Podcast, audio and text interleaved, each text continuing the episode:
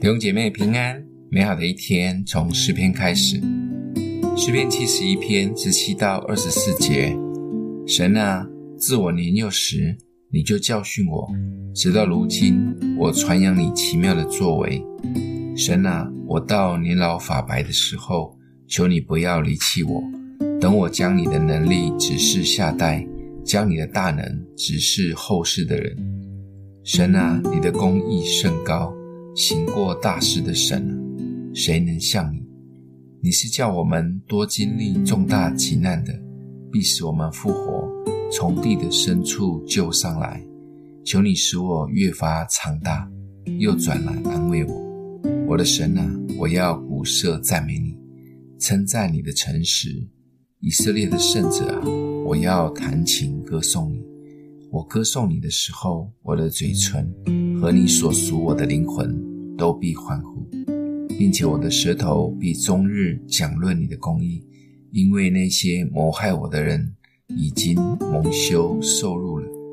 从小认识神，也倚靠神的诗人，一生经历许多的患难及艰难，但始终紧紧抓住神，一直到年老发白都没有放弃。更重要的是，他努力地传承生命给下一代。用自己生命见证神的大能，他相信神是可以让他在每一次的困难破碎中复活，也领受神的恩典，能丰盛发旺。诗人写的内容就是信主的人生命最美的写照。不管我们在几岁的时候认识主，就愿意来遵守主的话语，也分享福音及见证，一直到我们年老发白。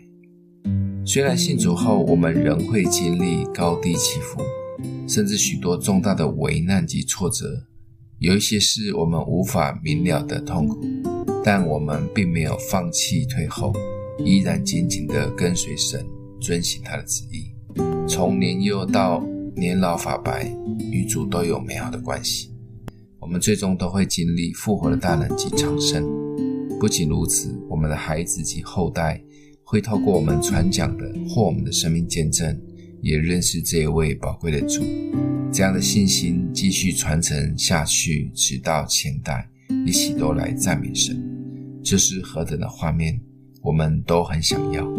今天默想的经文在第十八节：神啊，我到年老发白的时候，求你不要离弃我，等我将你的能力指示下代，将你的大能指示后世的人。我们一起来祷告。爱我们的父，谢谢主拣选了我们，让我们的一生都紧紧抓住跟随你，直到发白，也传承你的见证给我们的下一代，让世代都来赞美你。奉耶稣基督的名祷告，欢迎订阅分享，愿上帝祝福你。